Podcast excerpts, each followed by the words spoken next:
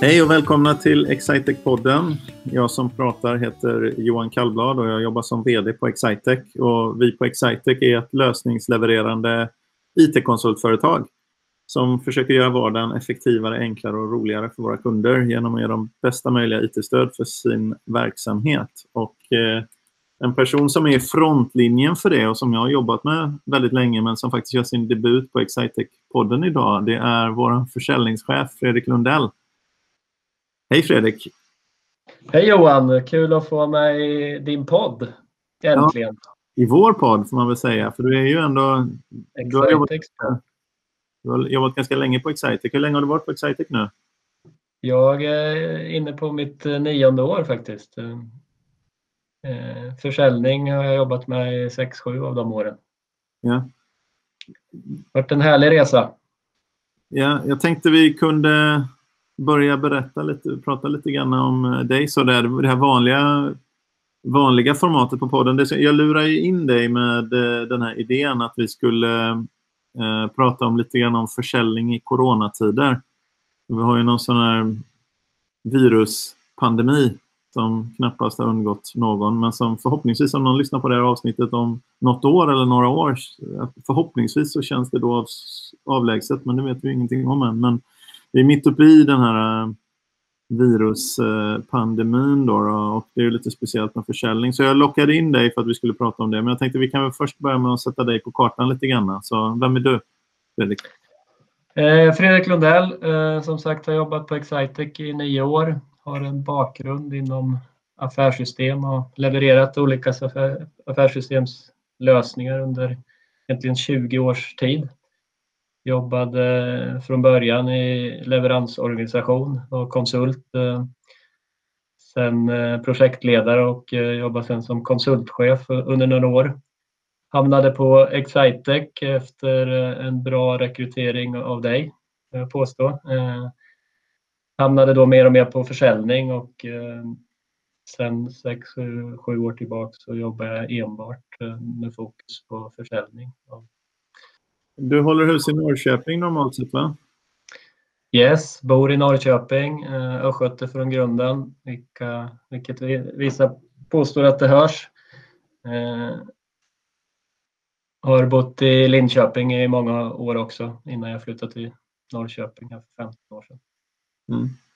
Hur stor är försäljningsorganisationen som du ansvarar för?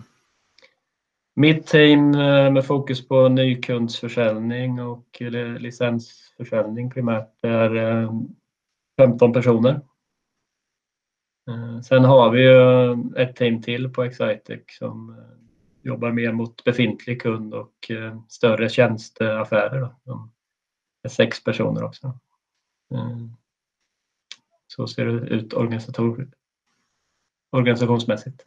Ja. Eh, så vad är det bästa med att bo i Norrköping då? Om du ska sälja in det till någon som, som säljer här, till någon som inte redan bor i Norrköping? Ja, för mig personligen så handlar det om att jag har lite närmare till eh, släkt och familj. Eh, jag har också närmare till havet och skärgården, vilket är en viktig del för mig. Sen eh, pendlar jag och reser mycket i jobbet och är lika mycket i Stockholm som i Linköping den här halvtimmen jag sparar i restid är faktiskt värt ganska mycket. Den är en stad som har utvecklats fantastiskt de sista 10-15 åren. Och jag vill i alla fall sticka ut hakan med att det har kommit ikapp eh, grannorten Linköping. Tagit tillvara på centralorten och områdena kring, kring Strömmen här och gamla textilbransch, eh, industriområden och så vidare. Det blir en vacker stad. Samtidigt har du ju, eh, du förlorar ju den här halvtimmen varje gång du åker till jobbet i Linköping. Ja, men det löstes ju med corona så kan jag jobba hemifrån. Ja, Jobbar du hemifrån helt och hållet nu? Nej, det gör jag inte. Jag försöker ta mig in till Linköpingskontoret som har fortfarande öppet. Eh, I alla fall en två, tre dagar i veckan. Det är inte så mycket bevänt med att ta sig in på ett kontor ifall de som jobbar där håller sig hemma? Nej, men vi är hyfsat bemannade på Linköpingskontoret. Så. Det är väldigt givande att få träffa kollegor och det sociala och eh, inte bli av med all samverkan med, arbetskollegorna. Det är så lustigt. Det är lustigt det här tycker jag med våran, eh, med den, den, det läget vi är inne i nu. För antingen så kommer vi väl, om man lyssnar på, om någon till äventyr skulle lyssna på det här om ett år, antingen så lyssnar vi väl på det här och tycker att eh, hela den där eh, pandemin var, det var väldigt eh, liksom överdrivet, eller det var väldigt mycket diskussion för någonting som eh, ändå var samhälleligt ganska, ganska hanterbart och för de allra flesta så var det ändå bara att fortsätta bedriva verksamheten som vanligt. Eller så kommer vi titta på den med, med helt eh, andra ögon och tycka att det var otroligt märkligt hur vi överhuvudtaget kunde tänka tanken att då och då vara på ett kontor där ganska många människor träffas. Nu har vi i och för sig, det ska jag säga, vi har ju försiktighetsåtgärder, vi har tagit ut stolar ur konferensrum och säger, vi har individuella rum här också i Linköping och det är mycket handsprit och tvål och grejer på kontoret. Men eh, alltså man vet ju inte vilket är det som är det konstiga. Vi har ingen aning om ifall vi ett år från nu kommer tycka att vi var alldeles för eh, försiktiga eller om vi kommer tycka att vi var, var alldeles för slappa. Mm. Mm det är intressant att se om en del av det här blir bestående. Liksom, det är kanske ett beteendemönster som förändras här också. Det kommer de med oss även när restriktionerna hävs. Mm. Jag pratade med vår kollega som är VD för vår verksamhet i Danmark precis. Johnny heter han. Han har varit med på Excitec-podden tidigare någon gång också. Och han, eh, där, där har de ju en annan känsla för de har ju haft helt nedstängt på kontoret eh, först i eh, fem eller sex veckor tror jag att det var. Och sen kom de tillbaka till arbetet i förra veckan och så hade de sån otur att en anställd i tisdags i förra veckan fick influensasymptom och eh, han hade varit på jobbet då en dag i måndag så fick han influensasymptom i tisdags och diagnostiserades då med, med den här covid-19. Och eh, nu hamnar hela kontoret i karantän då, den förra veckan och denna. Och eh, de har inte de har inte haft något annat sjukdomsfall i, i personalen där. Men eh, det, det, tog ju den lite av den här energin, för de hade sån mm. otroligt härlig energi av att vara tillbaka på jobbet. Men mm. i Sverige har vi inte riktigt samma känsla där. Utan det, men jag tror ändå... Vi har förresten inte haft, i Linköping har vi inte haft några sjukdomsfall heller. Så nej, nej, men det är oerhört viktigt att vara försiktig och förståndig. Jag, jag gillar fotboll som du vet och ett annat exempel är Bundesliga av alla ligor är ju först och ska dra igång här om några veckor. Och men eh, ett bekymmer är om man får bakslag. Det finns ju en klubb där i andra ligan, eh, Dresden tror jag, som konstaterar ett sjukdomsfall i truppen. Då sätts hela det laget i två veckors karantän. Då, då kan inte de vara med i seriespelet. Liksom. Det är inte bara att köra igång igen. Rimligtvis så kommer det. Det går väl inte att hindra lag från att ha sjukdomsfall. Det, det känns optimistiskt att spela. Alltså jag har jag tror man kanske får välja att acceptera själva viruset och spela fotboll ändå om man tycker att det är så viktigt. Eh, för det är antagligen inte fotbollsspelarna som... Eller skulle de ha publik på matcherna? Eller skulle de spela Nej, det är publiken. Det är ju, jag menar, med all sannolikhet så är ju fotbollsspelarna som springer omkring utomhus är unga och friska, inte i någon riskgrupp egentligen. Men eh, så, så, men det känns optimistiskt att tro att man inte någon skulle vara smittad i någon av lagen. Nej, det blir ju jäkligt besvärligt om eh, ett eller kanske flera lag parallellt sitter i karantän två veckor. Eh, Omlott. Det är svårt att bedriva serien då med, med spelomgångar och så vidare. Nästan bättre att hela laget då blir smittat för de kan ju hamna i karantän igen. Mm. Två veckor senare för att någon annan spelare är smittad. Ja, Eh, oerhört... En utmaning att göra spelscheman just nu. Men där kan man ju prata om en verksamhet som inte passar så bra att bedriva hemifrån. Alltså mm. spelandet av fotbollsmatcher. Men hur är det med försäljning? Det är väl sådär mycket, mycket åka runt och prata med människor? Ja, det är ju en stor förändring. Vi har ju säljare som är väldigt mycket ute på fältet och besöker kunder eh, dagligen. Och vi har mycket restid i, i det här jobbet också. Det där har ju mer eller mindre försvunnit. Vi, vi gör faktiskt eh, fortfarande enstaka fysiska möten ute hos kund eh, när det passar och alla är friska. Men eh, i regel så har vi ju ställt in det och kör bara webbmöten. Ja. Det begränsar men eh, ja, jag har väl ändå lyckats ställa om ganska bra och alla accepterar och jag tror alla har på köpet blivit bättre på webbmöten. Och eh, vi gör ju fortfarande affärer. Eh, försäljningen har inte dött utan april var ju ganska okej okay för oss på Excitec och de affärerna gjorde vi egentligen utan att träffa köparen fysiskt. Var det, är det affärer som har börjat hanteras och börjat att jobbas med innan eh, den här pandemin drog igång? Ja, det är det väl eh, nästan uteslutet. Något undantag faktiskt där det kan, kan gå snabbare. Liksom. Men i regel våra säljprocesser är ju åtminstone tre månader, eh, ibland längre. Eh, ska mycket till även under normala omständigheter att vi skulle göra affärer i april på case som uppstod i april. Eh, men det är någon offentlig upphandling som faktiskt eh, gick så snabbt så den kom nog in efter att corona hade. Mm. Vad, vad, vad tänker du? Det, för det var ganska många säljprocesser eller köpprocesser, kanske en bättre beskrivning, som ändå stannade upp va, direkt eh, efter corona. Delar av dem var ju sådana företag som är direkt inblandade i reseindustri eller hotellnäring ja, eller ja. näring av den karaktären. Men, men har det kommit igång igen, något av det som stannade upp först? Ja, det har det gjort. Alltså, den svåraste tiden hittills, alltså rent säljmässigt, svåra tider finns kvar. Eh, andra perspektiv såklart. Men, eh, det var ju andra halvan av mars egentligen, där det tvärdog. Då var det egentligen stopp från allihop. En del hade direkt eh, upplevt ja, akuta ekonomiska problem då, givetvis, men den stora merparten eh, hade bara eh, upplevt en oro och en osäkerhet som stoppade upp allting. Så där tvärdog det. Men sen, precis som Excitec kände också, så kom man in i något normaliserat läge. Man anpassar sig och, eh, till en ny nivå, en ny situation. Och början av april så började det rulla på igen. Och det var några som kontaktade oss bara efter två, tre veckor eh, efter att ha sagt Eh, tydligt nej, vi måste avvakta i hösten. Då kom de tillbaks till oss och ändå snabbt kommit fram till att eh, de har förutsättningar att, göra en investering. Den är viktig för dem. Eh, då vill, inte, då vill de inte vänta till, mm. till hösten. De vill göra den här nu och kunna få utväxling och dra nytta av investeringen så snart som möjligt. Det var ju en case som var långt framme. Det var egentligen i avtalsläge där de stoppade. Så det var ganska snabbt att dra den i mål när de återkom till oss.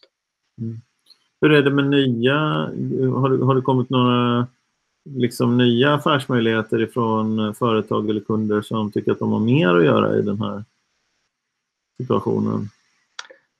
Ja, jag vet inte om det har blivit eh, case och affärsmöjligheter för, för oss, men vi, vi stöter på företag som eh, blomstrar nu, som har mer att göra än någonsin.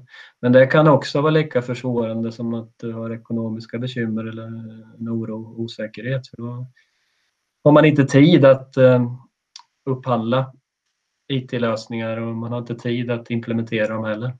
Eh, vi har ju kunder, befintliga kunder till exempel, som anställer nu hundratals personer för att klara av uppgången i efterfrågan. Mm. Det är klart. Det, egentligen så det har vi väl det är svårt att nå fram med det här och vi pratar ju naturligtvis en del i egen sak men egentligen för ganska många, det är ganska vanligt att en, en anledning till att man inte orkar genomföra ett digitaliseringsprojekt, det är inte kanske vad det kostar. Eh, men det är, det är ju en anledning till att varför, varför man kan dra öronen åt sig eh, ibland. En del kunder, om man är osäker på det ekonomiska så kanske man så kanske man säger att jag vill inte binda mig för den kostnaden som det ändå innebär. På kort sikt innan man fått ut effekterna av ett digitaliseringsprojekt så, så tar man på sig kostnader då, men det kanske man inte vill göra. Men det är ganska vanligt att projekt, att kunder inte orkar genomföra saker för att de inte har tid. Så då skulle man säga om man, är, om man har stabil ekonomi eh, och har lite mindre att göra, då borde det egentligen vara en ganska bra tid nu att eh, investera i, i sånt som gör en bättre framåt. Absolut. Jag håller med om det. Många har nog mer tid nu. Samtidigt krävs det ett mod ändå liksom, att, att, att, göra det i osäkra tider. Men, eh, min uppfattning är ju att eh, har man möjlighet så bör man investera nu. Och det är mm. klokt att göra IT-investeringen nu och, och inte sen. Vi brukar ju säga att den bästa tiden för oss egentligen, det är ju när man, eh, när man har lagom, har mellan mycket att göra men tror att det ska bli bättre sen. Och det mm. borde ju vara en sån, för någon, alla är väl ganska överens om, när man, först så handlar det om att överleva naturligtvis. Mm. Men när man har bestämt sig, alltså som bolag menar jag och även som människa naturligtvis, men, men eh, att överleva som bolag och sen när man har bestämt sig för att man kommer att göra det eller man har en klar bild av att säga ja, det här klarar vi av.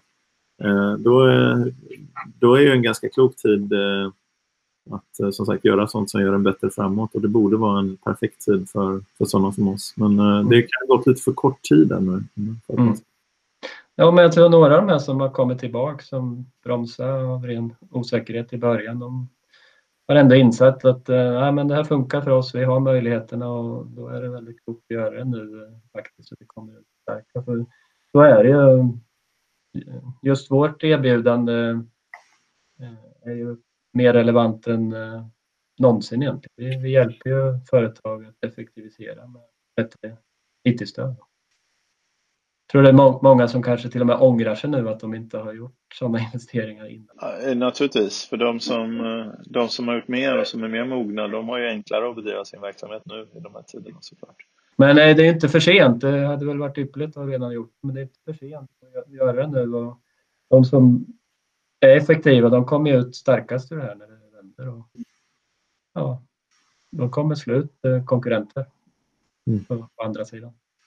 Finns det någonting som har förvånat dig hittills i, eh, i eh, ja, hur, du, hur ditt team bedriver sin verksamhet och vad ni möter hos kunderna? Svårt att säga, liksom, men man anpassar sig. Liksom. Om du hade ställt frågan eh, för två månader sedan vad jag trodde skulle hända i, eller hur läget skulle vara i maj 2020. Så det är rätt mycket som skulle förvåna mig. Men en sak rent allmänt är väl att, eh, liksom att det hände så fort. Liksom. Men, men samtidigt så är jag förvånad över hur, hur, hur fort vi ställde om. Om att det här att övergå till arbete hemifrån och eh, mindre resande eller inget resande, köra webbmöten. Men också, ska jag kalla det, eh, medmänskligheten som jag är så glad att se nu. Att, eh, den har väl alltid funnits där men den visar sig väl ofta mest i, i kriser. Liksom. Hur vi tar hand om varandra och hjälper varandra och är snälla mot varandra. Och den, den, de delarna, mycket av det hoppas man ju verkligen består. Sen eh, kanske man är förvånad också eh, över att vissa företag eh, är så pass sköra, tänkte jag säga, och har väldigt små marginaler och klarar inte sig så länge när, när en sån här kris kommer. Men på andra sidan så finns det ju väldigt många bolag, det kanske förvånar också, som går väldigt bra.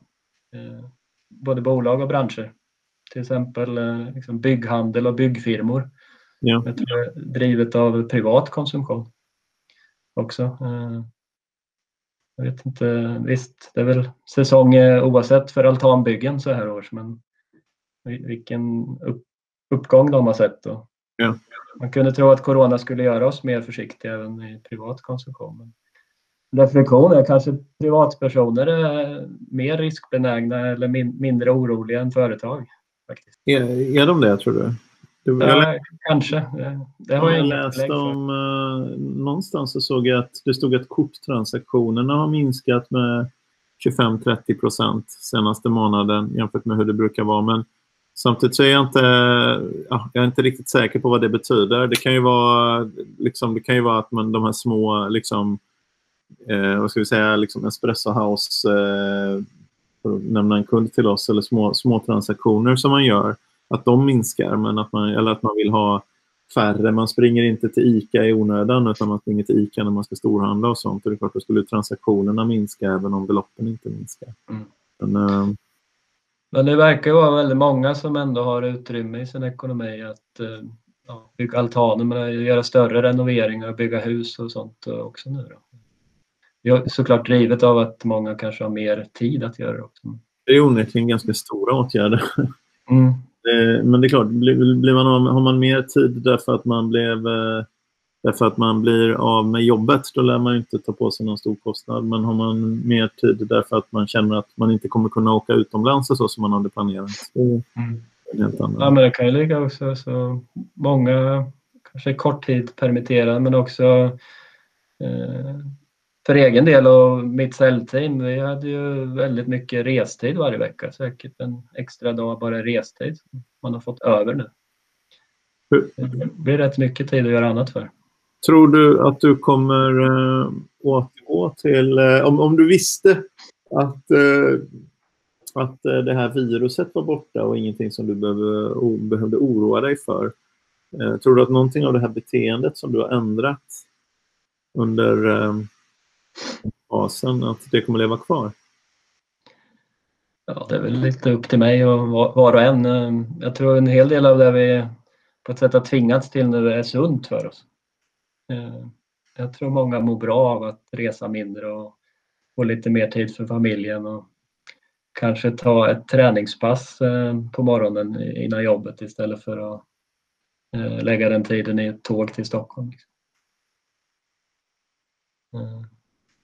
Så jag hoppas det. Mm. Saknar du hotellfrukostarna någonting? Det kan jag faktiskt göra. Man nästan blir beroende av det med ja, två, två hotellnätter per, per vecka nästan. Eller vad jag snittar. Ja. Det är rätt skönt att komma till dukat bord och den, det utbudet som finns där på ett annat sätt. Inte behöva oroa sig för att duka av. Det, Exakt det har pratats en del om eh, i allmänhet att det har varit en del sådana här um, upplysningar att man inte ska dricka för mycket, ta till en dålig vana och börja dricka för mycket alkohol och sånt där i, i eh, de här tiderna. Och det, det låter väl som en skälig uppmaning. Men eh, jag måste säga att jag, det, det, är nog olika vad man har jobbat med. För jag är ju precis som du då ett jobb där man är iväg ganska ofta och eh, gör liksom något eller några kanske ibland företags eh, evenemang i veckan eller någonting med jobbet med kollegor, med samarbetspartners möjligen. Faktiskt lite mer sällan nu för tiden med kunder. Men alltså, och så nu för tiden som de senaste 5-10 åren. Det var vanligare förr i tiden tycker jag. Men, eh, men att man ändå är i situationen där man är ute och äter på restaurang till exempel med, eh, med kollegor eller samarbetspartner eller, eller någon annan som man har i sin närhet. Då. Och då är det ju, när man är ute och äter på restaurang så dricker man ju alltid egentligen alkohol skulle jag mm. säga. Ja, nu när man på kvällstid eh, inte eh, i princip inte någon gång är ute och äter restaurang. Så jag, jag utsätts för mycket mindre frestelser, måste jag erkänna. Mm, än vad jag brukar Jag kan hålla med dig, helt, helt enig. Jag konsumerar mindre alkohol nu än tidigare. Det är faktiskt svårt att resa och gå ut med kollegor en vardagskväll utan att ta någon öl eller två. Ja. Om man ser på någon fotbollsmatch på O'Leary så svårt, det borde man väl kunna styra själv men det, det är så. Det... Jag får ju inse att inte jag har någon riktig insikt i den där situationen i samhället men jag känner inte alls igen mig själv i den, i den beskrivningen. Av, utan jag tycker snarare att man lever ett något sundare liv men kanske inte socialt. Det är väl utmaningen för den här mm. um, den där energin. Jag läste någonstans, innan det här drog igång så läste jag om hur viktigt det är med kramar. Man borde kramas sju, åtta gånger per dag eller något sånt där stod det för att eh, må så bra. De hade gjort någon sån undersökning. Det var innan, innan coronan då. Eh, det känns som att den verkligen har, eh, den blir verkligen prövad för det är inte, det är inte så att man kramar sju, åtta personer om dagen nu för tiden. inte jag heller.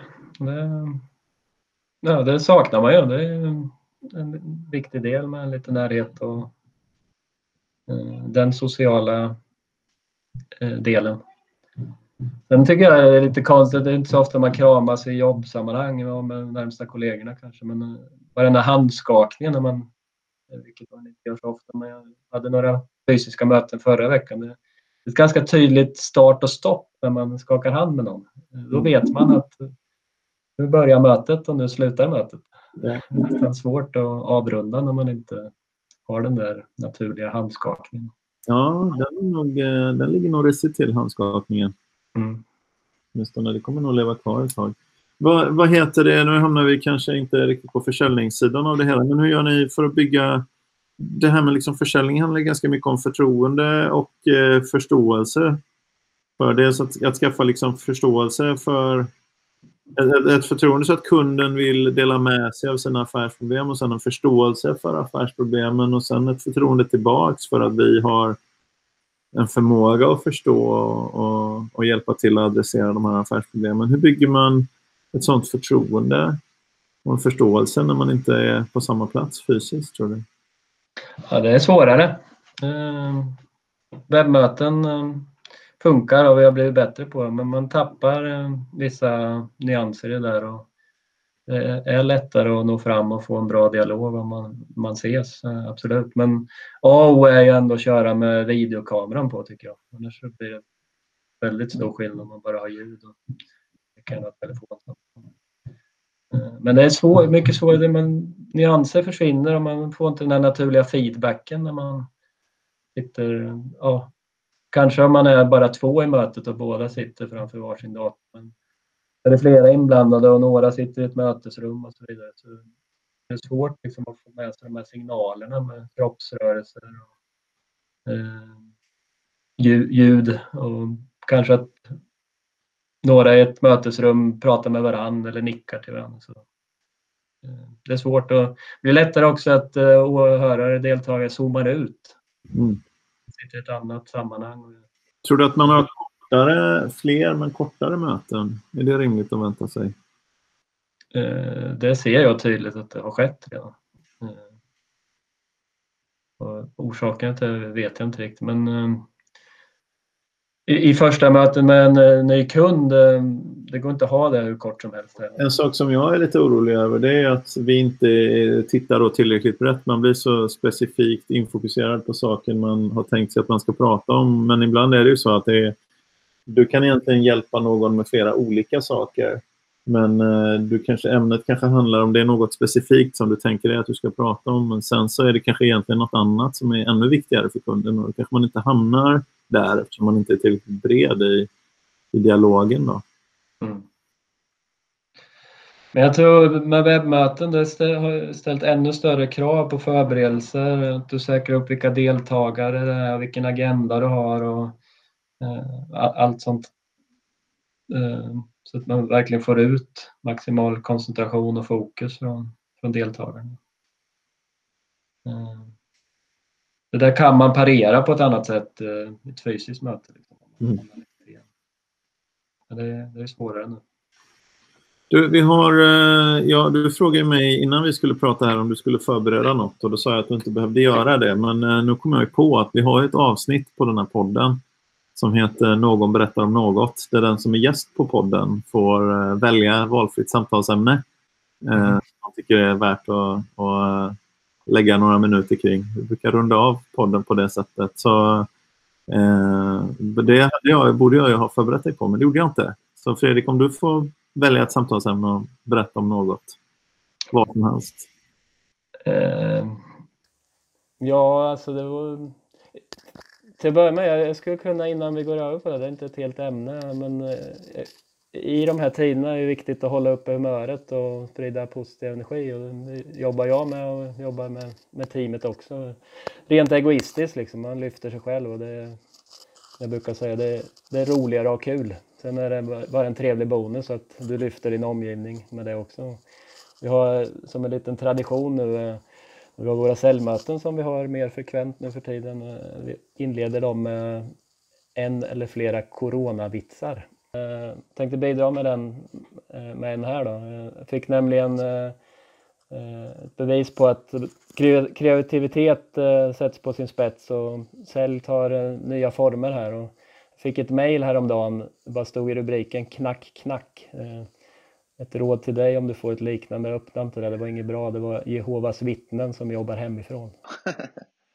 Det som jag associerar när du drar en vits här, att du då som gillar IFK Norrköping, det är annars för, för sådana här vitsar eh, de eh, associerar man ju med göteborgare.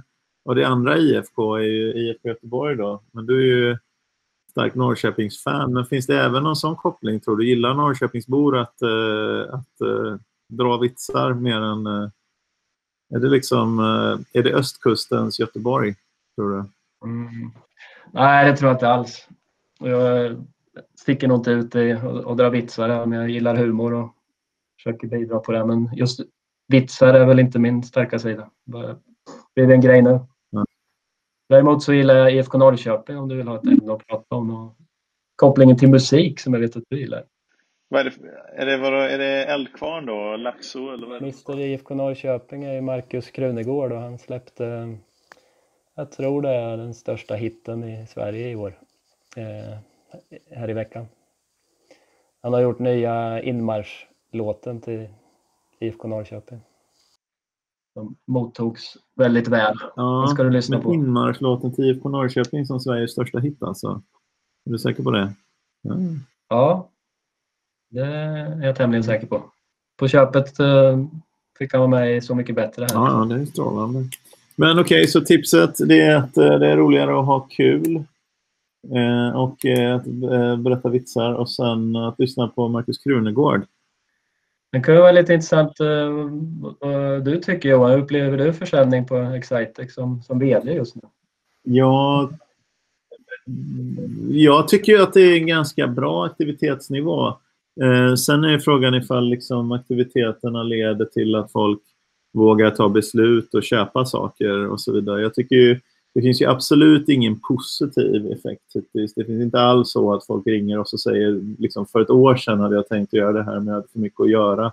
Så nu vill jag passa på. Så jag, det är egentligen eh, det är liksom det är oförändrat eller negativt det man får. Det är inga positiva effekter. Men jag har väl sagt no någon annan gång och jag kan ju upprepa det igen här att vi, om vi liksom om man måste jobba dubbelt så hårt för att nå halva effekten så kanske ändå för vår del så kanske ändå halva effekten är inte så dålig. Det finns ändå saker att jobba med liksom och det, det hade varit värre ifall folk inte ville prata med en överhuvudtaget utan de flesta, vi är ju ändå på en långsiktig liksom, positiv trend med det där man liksom vill använda digitala verktyg och inte minst ser vi ju det nu. Liksom. Man vill ju naturligtvis ha IT-system som inte kräver att någon människa sitter och letar efter ett fysiskt papper eller att man är på fysiskt samma plats och så vidare. Man måste ha IT-stöd för att driva sin verksamhet oavsett var man befinner sig. Då.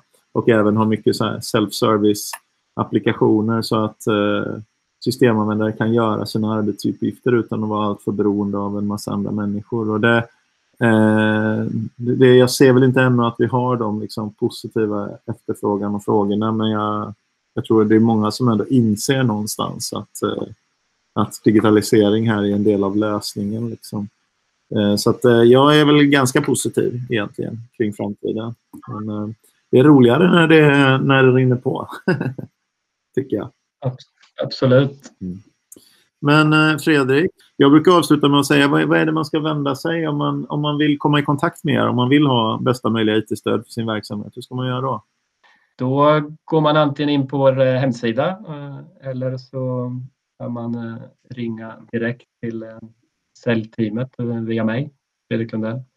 Det finns kontakta oss, ligger allra överst på vår webbsida. Så att, eh, det blir ganska så enkelt tycker jag. Men eh, då tackar jag dig för att du ville vara med på Excitec-podden här. Och så, mm, så eh, får jag önska er lycka till med eh, försäljningen framöver.